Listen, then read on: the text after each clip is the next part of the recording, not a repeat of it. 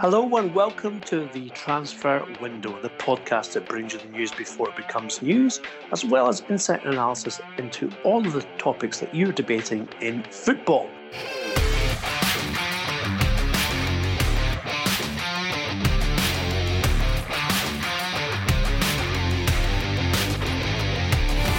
I'm Ian McGarry, and joining me as always is our guru, Mr. Duncan Castles.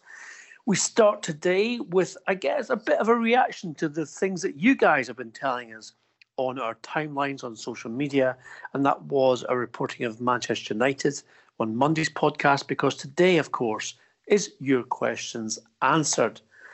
Some news to begin with, which is, of course, that Manchester United have reported their annual results for the fiscal year of 2018 2019.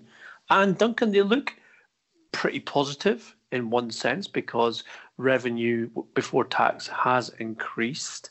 Um, although there's a warning in there with regards to what might happen in the year 2020 to 21. I'd also like to bring up with you before um, we sort of get into the uh, the argument as such and the debate, and that's the um, information coming out of the Glazers Out campaign, which I think is we should be representing both sides of the argument. Um, so while we report Manchester United's positive results, we should also report the fact that the Glazers campaign have put out a statement saying to support our commercial and financial partners is to support the Glazers. We are calling on all fans to stop contributing to the rapid decline of our great club by boycotting all products and services provided by our partners. Duncan, first of all, tell us what the financial results are, and then let's go into the um, topic of the possibility of Manchester United fans indeed taking affirmative action and boycotting sponsors. So, headline results are that, um, as you say, record revenues, the most money that Manchester United has ever taken as a club, um, up to 627.1 million pounds for the 2018 uh, 19 financial year, which is up 6.3% on the previous season or financial year, um, up from 590 million. Operating profit up to 50 million. Um, pretty much all of that increased revenue has come from an increase in Premier League um, television rights, and uh, money from Champions League um, TV rights. So um, they had an 18% increase in broadcasting revenue. Um, interestingly, the commercial revenue has again flatlined. It's very slightly down on the previous year. Um, and also, but importantly in this is, although they are they've announced record revenues, their guidance to investors is that for the next financial year, i.e., the current season, revenues will go down. They expect them to go down and go down significantly. They're guiding us to between 560 million and 580 million for next year. So you're looking at a drop of as much as 67 million pounds in revenue um, for this present season, which is substantial. Obviously, that is related to not having Champions League football this year um, and they lose you know, substantial revenues from uh, Champions League TV money, um, also gate money, and have to replace them with the lower uh, tier of revenues that they get in the Europa League. And with that warning, you, I think you should also notice that if they fail to qualify for Champions League again this year, then you'd expect the revenue to go down again in 2021 because then they will lose um, the, uh, the, the bonus element of their Adidas sponsorship deal. Um, there's a penalty clause in that deal that if they fail to qualify for Champions League two years running, they lose, I think, 25 million pounds off the 75 million uh, base figure. Um, so they're at risk of of, uh, of hitting a, a, a proper um, downward path when it comes to the revenue generating aspects of the club. I think that that failure to increase commercial revenue, um, which has um, been notable in Manchester United's accounts for a couple of years now is important, and I think it's particularly important in the context of the Glazers out movement targeting, specifically targeting um, Manchester United sponsors and partners in their latest attempt to oust the Glazers from the club. Um, I think that's a tactically clever approach on their part because um, they're identifying something that's fundamental to Manchester United's revenues. Uh, if you exclude Manchester City, who have an abnormally high uh, percentage of the revenue attributed to commercial revenue, and we know why that is. It, it comes from Abu Dhabi and is essentially uh, manufactured commercial revenue. Uh, Manchester United have the largest percentage by a significant margin of, com- of commercial revenue of the clubs in England and a very, very high ratio um, amongst European clubs. I think it's only Bayern Munich who um, generate more of their income through commercial revenue than Manchester United do across the Champions League. So it's really important to the Glazers making their money. If that boycott was to take hold and take effect, and they were able to stop a percentage of their fans um, purchasing and dealing with Manchester United's very extensive range of sponsors, you could see that having uh, repercussions within the club and making uh, people within the club, uh, obviously Ed Woodward being one of them, his reputation, his status, partially based on on the massive increases in commercial revenue that were achieved um, following his and the Glazers' arrival at the club. Um, very nervous if uh, not only the commercial revenues uh, were in this flatline state that they've been in for a few years, but actually started to drop because fans of the club were consciously targeting um, a, a, a, major part of United's income. The difference now, Duncan, obviously, in terms of recent years, um, is that um, the club's performance on the field, which has been relatively poor and obviously not achieving what Manchester United fans expect or indeed desire, is now coupled with um, the potential of a decline in revenue. Now, what we've seen in the past six years is that revenue has in- increased year on year. That Executive Vice Chairman Ed Woodward has been able to point to that as a positive in terms of his stewardship of the club. But if you put hand in hand the possibility of decline in profits or revenue increase, as well as the continued shortfalls of what's expected on the pitch from Manchester United, what does that say in terms of how the Glazer family will view that? But also, um, what does it say about what the future might hold in terms of Manchester United's ownership? Look, I think it's pretty clear that the Glazer family's interest in Manchester United is to make money from Manchester United.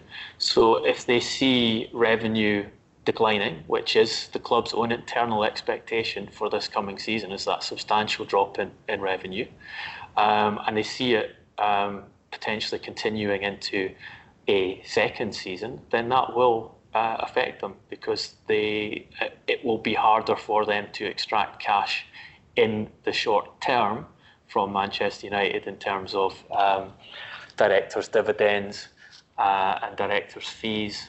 Um, it doesn't mean they, they will actually reduce them. That will be a decision that they can make as a board as to whether they continue to pay themselves at the same level or even an increased level. But if they do that, with reduced revenue coming into the club, it will hit the bottom line. Um, the profitability of the club will decline, and the external investors who they had to talk to um, today, um, institutional investors, uh, may ask questions about that. And I think we saw today the institutional investors asking some questions about the management of the club on the football field, which is not something they've always done in these um, quarterly uh, investors' calls. Uh, we have Woodward um, talking about uh, recruitment decisions um, and saying, mentioning that he'd made commitments to the manager, Ole Gunnar Solskjaer, in March, and saying that those have given the club the building blocks for success. uh, also saying that we need to be patient and we won't be distracted. So he's he's giving a pretty strong backing there um, to the manager and to the recruitment strategy that they've put in place of signing younger players, uh, moving out uh, players on higher wages um, who didn't fit with Solskjaer's uh, blueprint for um, attacking uh, pressing football that we've actually not seen a great deal of evidence of um, on the field this season. Um, he talks about an ethos of, of uh, youth attacking football and returning to that, um, and says that that long term approach will be the right one.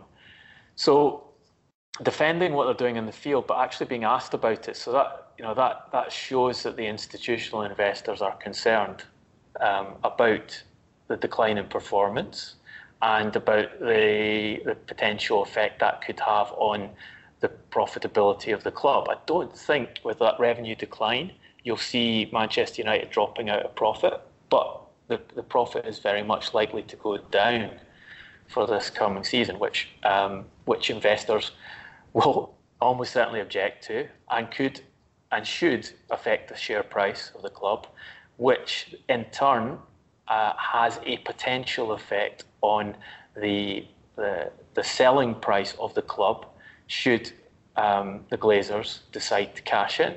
Should they get that huge offer, and we're talking, you know, multiple billions of pounds as a as an asking price for Manchester United, that would um, that would convince them that it's the right time to cash in on their shareholding, take uh, the the massive profit that would represent over the um, the, the initial purchase price of Manchester United when, when the Glazers took over was short of 800 million pounds, um, which of course the Glazers themselves did not um, uh, fund. It was used. It was used. Uh, the the purchase was made by uh, via debt, which was um, placed upon the value of the club itself. So um, all of these things are important in this kind of decision making uh, route that the Glazers take as to when what's the most profitable, what's the most uh, financially effective uh, way of owning the club, um, and at what what time is it right to cash in on their ownership and take you know the, the, the massive windfall that would be involved in selling the club to new owners. Well, this is your questions answered on the Transfer Window podcast. And uh, just to say, we thank you very much for many of your tweets and questions about Manchester United over the last couple of days. To just close this part of the segment, Duncan, um, lots of our listeners are asking what is the possibility, again, of Manchester United being not just on the market, but potentially being a club open for a takeover by owners who might not share the Glazers' philosophy of how the club is run?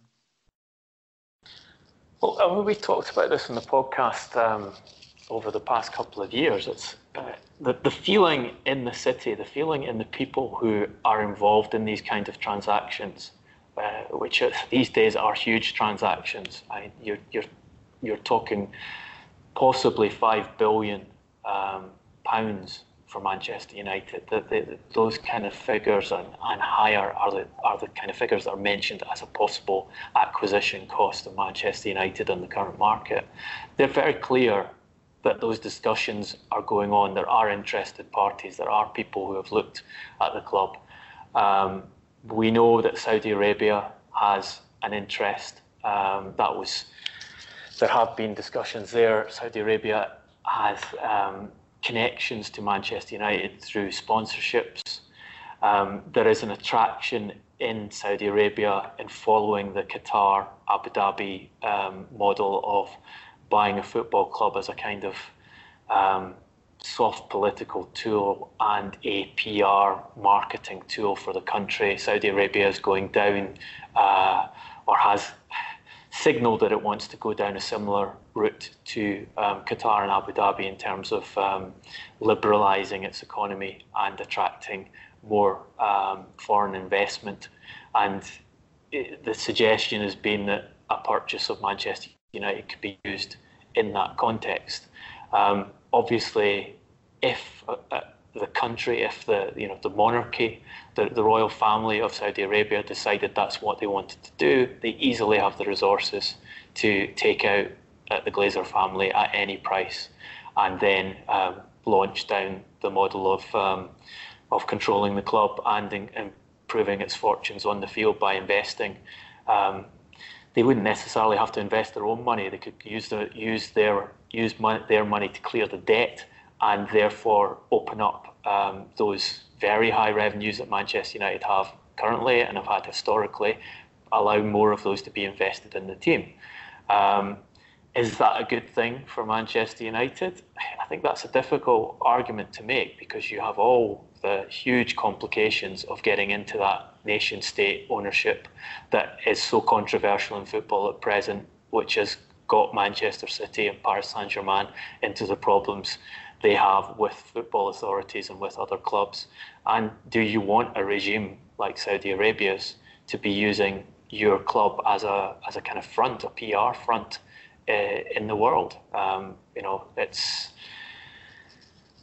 it, it's not it's not a, a necessarily an appealing prospect if you're looking at it from an ethical point of view. Um, so then, if it's not going to be Saudi Arabia, you're talking about if it's an individual, you're talking about a, a, a very very affluent individual who has a lot of cash available to invest into a football club. And you know, one person who's been mentioned in these discussions is Jim Ratcliffe um, the wealthiest man in the UK on the last uh, uh, survey that the, the, the, Sunday Times put together of, of those wealthy individuals.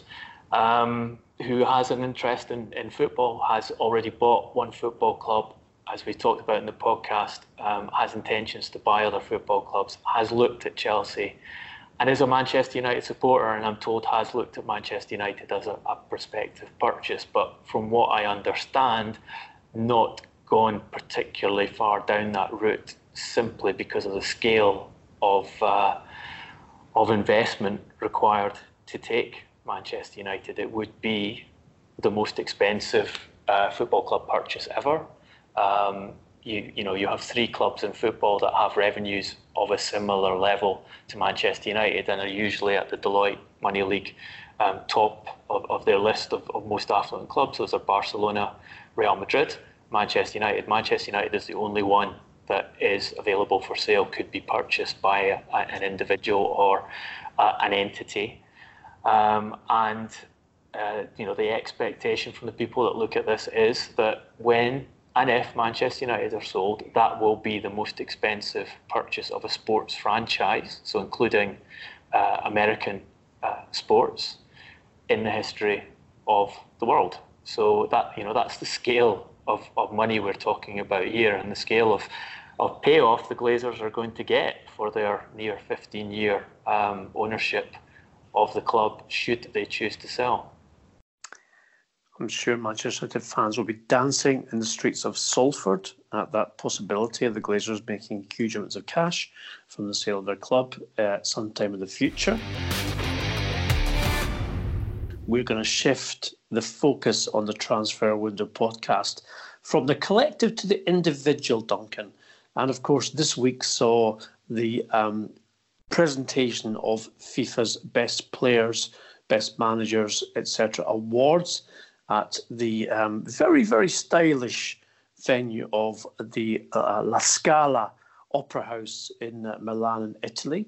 And um, one of our regular listeners, uh, who is at Steel Armoured, and um, he probably will need to be uh, protecting himself when um, asking this question, uh, has asked when will the FIFA Best Player Award stop being a popularity contest and select players on merit? and what they achieved in the past season past. And I think he means rather than on the reputation. Uh, Leo Messi, obviously, Duncan was the recipient of the best um, men's player of the year, beating Virgil van Dijk and Cristiano Ronaldo, who was, I would say, not suspiciously absent, despite the fact it only takes him 45 minutes to drive from his home to Milan. Um, however, uh, do you think there is a skewed uh, view, if you like, with regards to who wins this award? Because it does seem to have been dominated by both the Argentina captain and the Portugal captain in the last 10 years. Look, there's no doubt that these kind of awards are popularity contests. They're, you know, they're votes. Um, in, in the case of the FIFA award, uh, you have the coaches of each international country, the captains of each international country, a media representative, representative from each country, and then also a fan vote. And the, those four sections of voting are combined, to, are ranked and combined together to, to decide who wins the overall award. And you know, football has changed from a sport where supporters followed primarily a team to a sport where you have, I think, a lot of supporters or followers of the sport who are more interested in individuals than they are in a given team and will transfer allegiances with um, uh, the transfer of a, of a player to a different club. Not the majority of followers, but that that um, that cadre of, of supporters, that class of supporters, has definitely increased, and the focus on focus on the individual has undoubtedly increased, and you know the the, the importance of the individual to decision making by clubs, um, the importance of the individual in terms of the budgeting of clubs, the, the amount of money, the amount of the revenue percentage of the revenues that individuals take.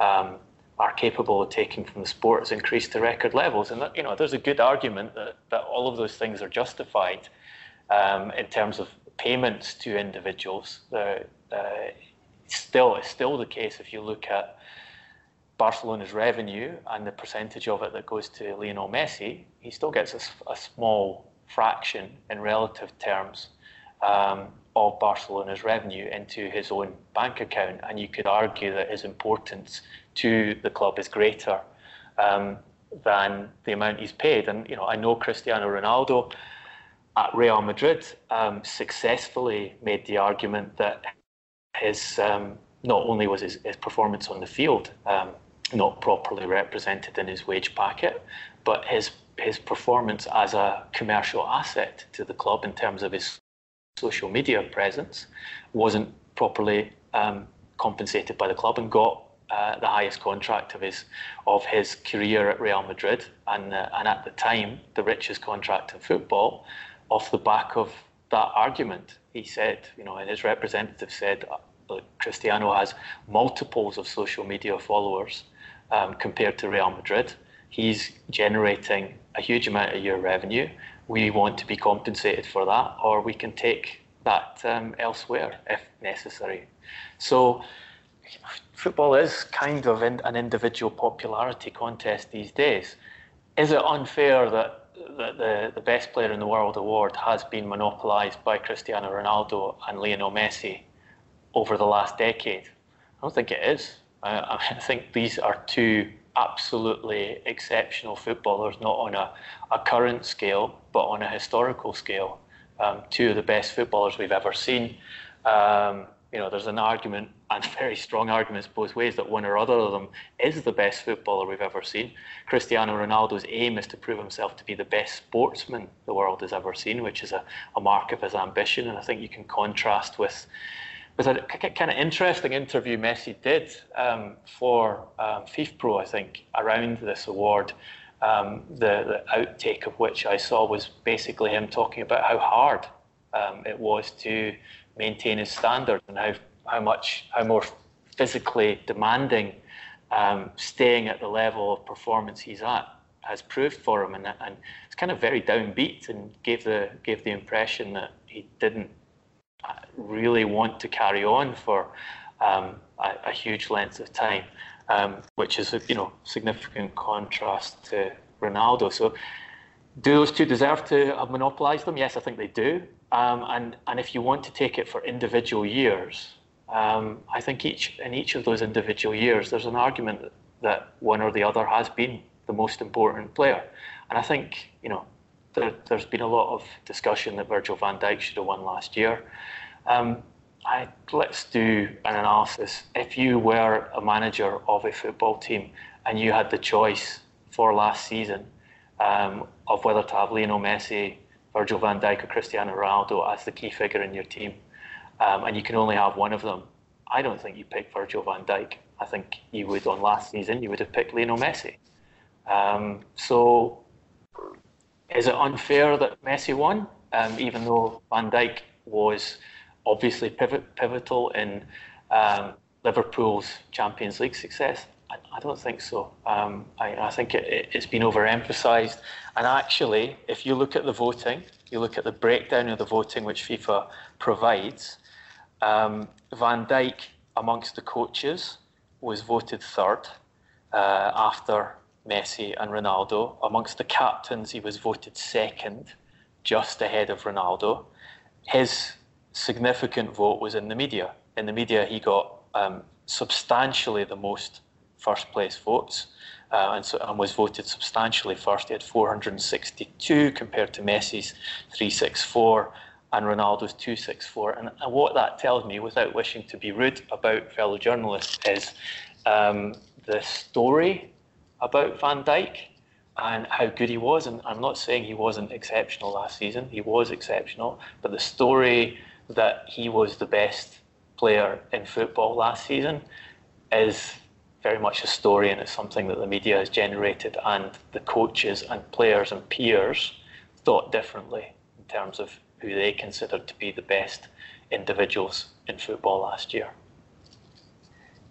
Going back to um, the question from Steel Armored about regarding you know this this last season, um, I guess what he's trying to press in terms of um, opinion is um, are we deciding this award based on uh, a career over 10 years uh, rather than achievements over the last season? Because after all, it is meant to be the FIFA Best Men's Award for the 2018 2019 season, when, of course, Virgil van Dijk was outstanding in um, leading Liverpool to a Champions League win, as well as coming from the point of winning um, their first Premier League title in more than 20 years. So I suppose that is um, quite an interesting scenario regarding um, the reputation, if you like, that he comes up against with regards to Cristiano and Leo Messi.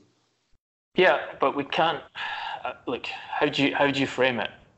Do you say um, we're going to take away the voting process and we're going to allocate points to players according to whether they won the Champions League, the domestic league, and international trophies. Uh, and then we're just going to ta- tally those points up and say this player won. Well, you know, it wouldn't really work because uh, teams are made up of more than one player. So Virgil van Jordan Henderson would be up there um, because he and James Milner obviously as well. Well, James Milner would deserve to be ahead of. Jordan I did Henderson, vote for James but... Milner clearly. One, two, and three. Um, so it, you know, it, it, it is a it is an impossible um, way. You can't do it allocating points to achievements on the field. Um, you have to make this a uh, decision process of electors um, who you you know, FIFA do instruct them as to the, the, the, criteria on which they should judge, and they have to assess the relative importance of domestic league, um, relative contribution of an individual to the team, and, and, and put that into into their their judgment of over who was the best player overall. And you know, Lionel Messi put up phenomenal numbers last season. Um, he won uh, his domestic title. Barcelona, a very strong team. Um, I think we're, we're, we've become sort of desensitized to just how good Messi and Ronaldo are and their achievements on the pitch. And um, can we say that Van Dijk was as important in, in terms of overall quality of football and what he did on the pitch? Yes, Liverpool were a good team. They didn't win the domestic league. Um, yes, their defence was improved, and Van Dijk was a big part of that. But they also had Alisson Becker, who was, I think, deservedly voted best goalkeeper in the world um, in these awards. So you've got to give a, a, degree of contribution to Alisson Becker to those improvements. They also had Fabinho in the team, who's who's helped them defensively because um, he's he's simply better than um, Jordan Henderson was at, at, that role. So, you know, how special was Van Dijk? Was he was his was his performance the best in the world last year? I don't honestly don't think it was. Therefore, I think this is the the right um, outcome that that Messi has been uh, voted best. And you know, the argument almost comes down to one game. Um, if it's about winning the Champions League, it's about that match at Anfield uh, where Barcelona collapsed and allowed Liverpool to get through uh, a game almost everyone expected them to be eliminated from. Um, and if you remember that game, Messi uh, had uh, numerous close things early on. It was also um, kind of taken apart by the Liverpool defence in, terms of heavily heavily fouling uh, Andy Robertson, shoving his face into the ground, referee not protecting him. So you know, you can you can see that either way you like, but you have Jurgen Klopp himself saying Liverpool rode their luck to win the Champions League last season. Uh, on more than one occasion, he said he did he doesn't think they were the best team in Europe, but they were the best team at the right times. Um, add all that together, and I think actually the decision's right to, to, to make Messi number one again.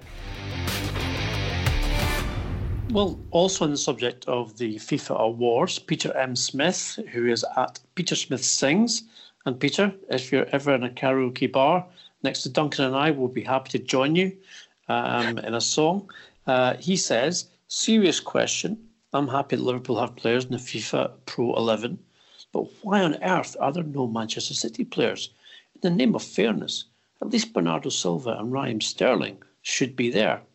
Duncan, I think Peter's got a point here um, and makes it well. I think, you know, that given the uh, completed an unprecedented treble uh, in English football uh, last season and obviously got close in the Champions League, it does seem slightly strange that FIFA and the awards um, that were being dished out in terms of the FIFA Pro Team of the Year would ignore such significant um, performances by two of the best players in Europe last season. Well, I think it's a, it's a very good question from a Liverpool supporter, a very fair-minded one. I think it's a bit harsh on him to threaten him um, with being in a karaoke box with the two of us as a. As a no, no, come on. Question. That would be that. Would, listen, Peter, just just you make let's make a date now, okay? You'll love it. I'll provide the ear defenders uh, for Indeed. you, Peter. Don't worry. Um, yeah, Will they include Virgil van Dijk? Is he an ear defender as well? He's probably the best ear defender in the world too. Excellent. Um, yeah, I think it is a surprise that not one Manchester City made it into the FIFA Pro 11. In fact, the nearest um, anyone got was uh, Bernardo Silva, who was sixth place amongst the midfielders, and Ederson, who was fourth place amongst the goalkeepers. So really, they weren't even close to, to getting in. Um, there were only two Liverpool players in that FIFA Pro 11 as well. So Alisson and Virgil van Dijk were the only two that made it. Mane and Salah almost in, um, but obviously the forward section's the hardest part of that FIFA Pro team to get into. I think it's a, it's partly a reflection of um, Manchester City's repeated failures in the Champions League. Um, I think when you get this kind of global vote, the focus of players, coaches, and media is going to be more on the principal comp- club competition, which is by far the Champions League. That's the one that carries the most status. Um, I think we get a bit lost in the Premier League's status. It is the most popular of the domestic leagues, uh, leagues worldwide, and it is the most successful from a revenue point of view. But um, is it the best league from a footballing perspective? I think it's been proven that that's not the case. If you look at the historical record of English um, teams in European competitions uh, over the last 10 years, they're, that is very poor compared to Spain in particular. And, and I think understandably um, that primarily international audience will put greater weight on achievements in Champions League football than they will in Premier League football and therefore that's damaged, you know, hurt uh, Manchester City's candidacy. But you know, personal opinion, if you if you put that aside and we're just picking your own best eleven, I'd certainly have one or two Manchester City players in there as well as one or two Liverpool players. Well, I think as um, our listeners know from the Monday podcast, when I've been my hero Bernardo Silva for his hat trick and his humility as well in accepting the match ball. Uh, my view is pretty clear. I would have certainly had Bernardo Silva in that FIFPro team of the year.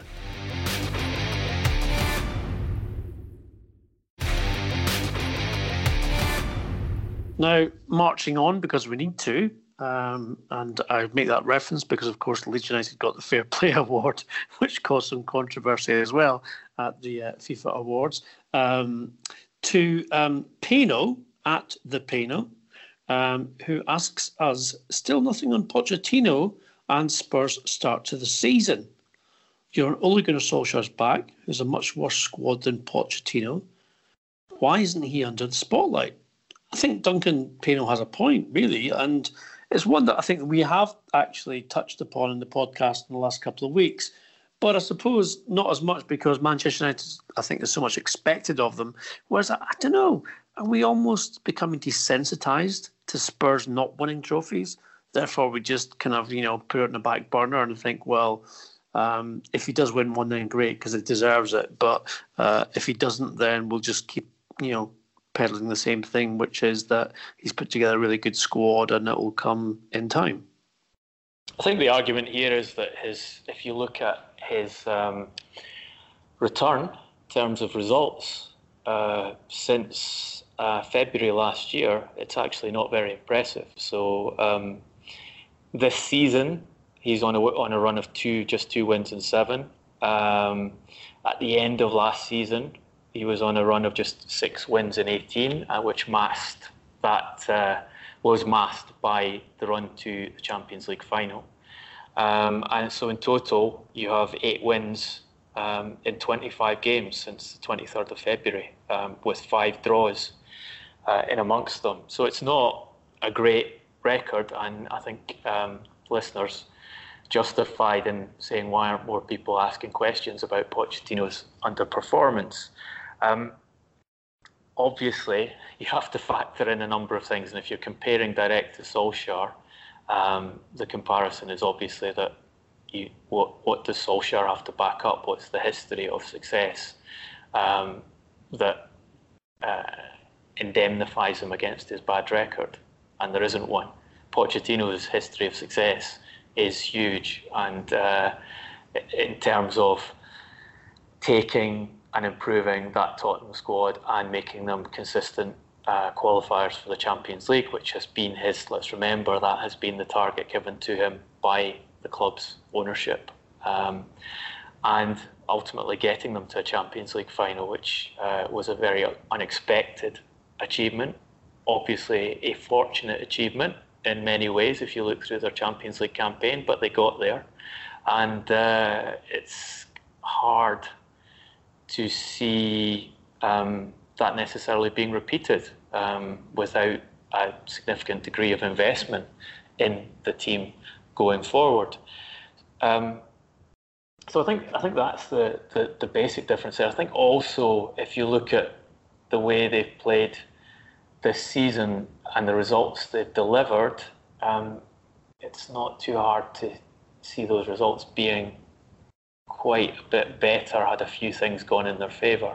For example, obvious example is the the goal uh, that VAR um, probably incorrectly chalked off against Son Heung-min last weekend at Leicester, which would have put them 2 0 up away from home against a, a, team that's received a lot of plaudits this season for their football and are definitely a difficult side to beat and uh, effectively turned what was almost certainly going to be a win into a defeat. Um, they had uh, they've had other decisions go against them. Um, Newcastle game, um, penalty that wasn't given. Um, they have also had in their favour. They probably they almost certainly should have lost to Manchester City away. Um, managed to come out of that was a draw. Um, I think the, the, the, major point of criticism is that they've got ahead in games and, and let them go this season. So the Arsenal match and uh, the Olympiacos Champions League match were both very poor in terms of letting things slip. But do we believe that Pochettino isn't a good manager because he's been on um, a substandard run of results. If you look at it in terms of wins in those sequence of games, I don't think so. Um, and I think if Daniel Levy was to come to that conclusion and to decide, well, I've had enough of this guy who has repeatedly undermined me in press conferences over the last year and put pressure on me to spend on the team and uh, flirted with other clubs, and I'm going to get rid of him. Um, I don't think Mauricio Pochettino would have any trouble whatsoever in getting himself a, a new job. Um, and he would be an obvious candidate again for Real Madrid and uh, and the Manchester United jobs were he to be available um, for uh, no compensation fee. Whereas if Ole Gunnar Solskjaer was sacked, and you know we've, we've talked about the indications from Ed Woodward in the investors call today, and there's no indication that he's readying to do that. But were he sacked today, um, I'll let you, Ian, judge what kind of jobs he could expect to be offered um, following any sacking from Manchester United after the, the record of results he's put up in since in that same period of time. As our listeners will know, I can only answer that question by saying, "Woof, woof." Now, FIFA not the only um, establishment figure who have been handing out gongs this week, because of course much more importantly than the FIFA Best Men's or indeed Women's Coaches, etc. awards, we have this week's Donkey Award. And we will pay homage to the wonderful presenter of the FIFA Awards by declaring this week's donkey in her name. She is the partner, long time, of legendary Juventus goalkeeper Gigi Buffon her name is Ilaria D'Amico. And if you have not seen her interview with Jose Mourinho, then we absolutely recommend that you go do that now. Um, but do it perhaps after you've heard the winner of the Donkey Award, because this is the Ilaria D'Amico Award for provoking the most hurried exit in football. And as I said, watch that clip with Jose Mourinho when um, the lovely Alario um, asks the question of him about let's imagine the future, and there's an intergalactic, interplanetary football match. Who would be the manager of Planet Earth's best 11? And what would happen against an interplanetary 11? Now, what exactly she was talking about or even speculating on, we have no idea. But we've taken her up on that challenge, and we have got three nominations for the Ilaria D'Amico for provoking the most hurried exit in football award. I'm just going to open this interplanetary envelope as we speak and give Duncan the nominations. Um, I think the first one is uh, a real historical classic and one that we might revisit in um, maybe, I don't know, interplanetary terms as time goes on.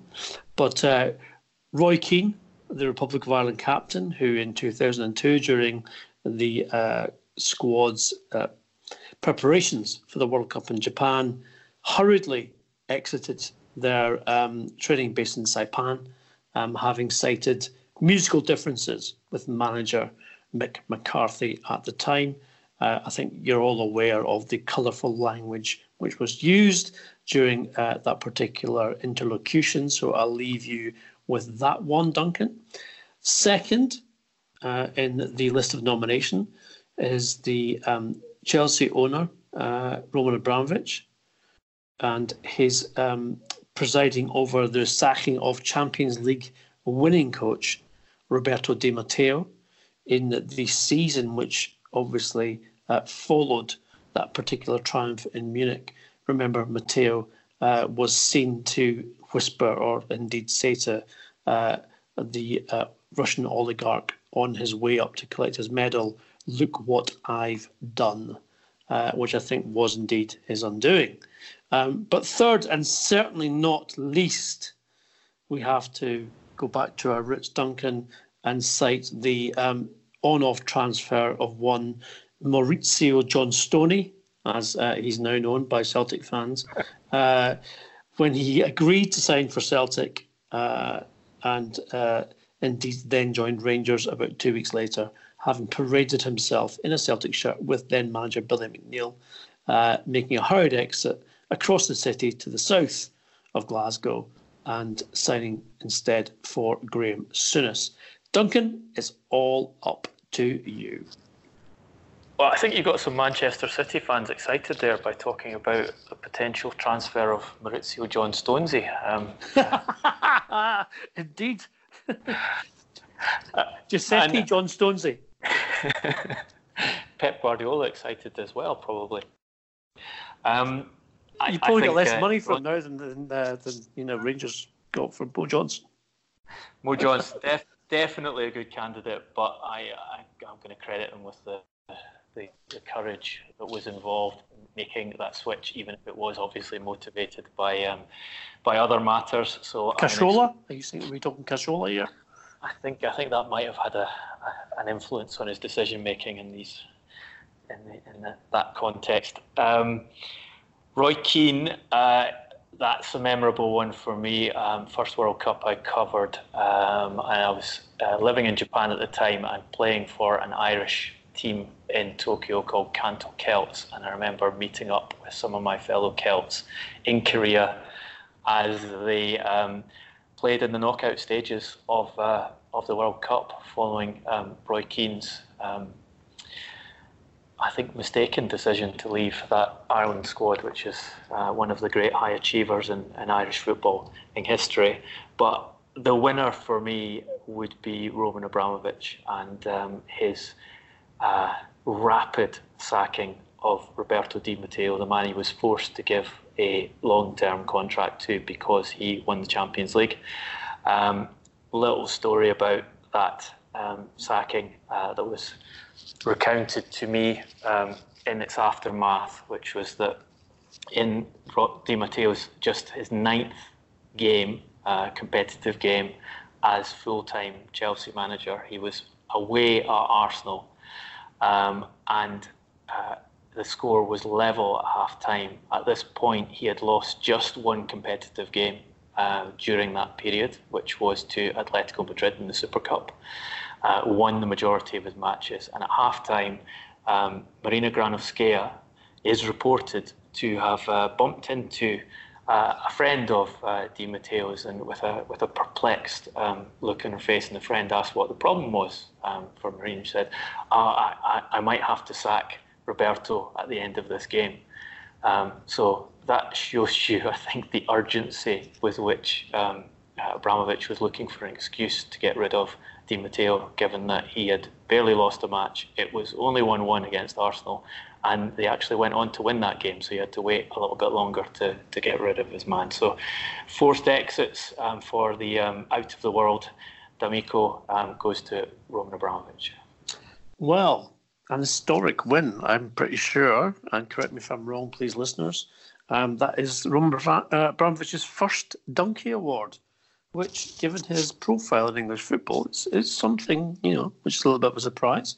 Um, but we're very pleased, all, as always, to uh, package up and send that golden statue off to Mr. Abramovich for his win in terms of the Ilaria D'Amico provoking most hurried exit in football award. Um, of course, this has been your questions answered on Wednesday's transfer window podcast we um, urge you and we encourage you to continue the debate with us. Um, you've heard us answer some of your questions, and we're grateful to all the questions that we receive. And then, again, we urge you to um, do the same next Wednesday. However, to continue the debate, please do. Uh, we love to engage with you, as you know.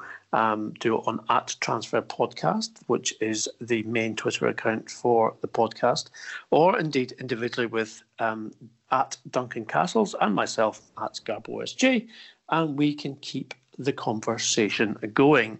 We will be back on Friday, of course, with uh, more information, news, and analysis on football, which we look forward to hearing from you about then.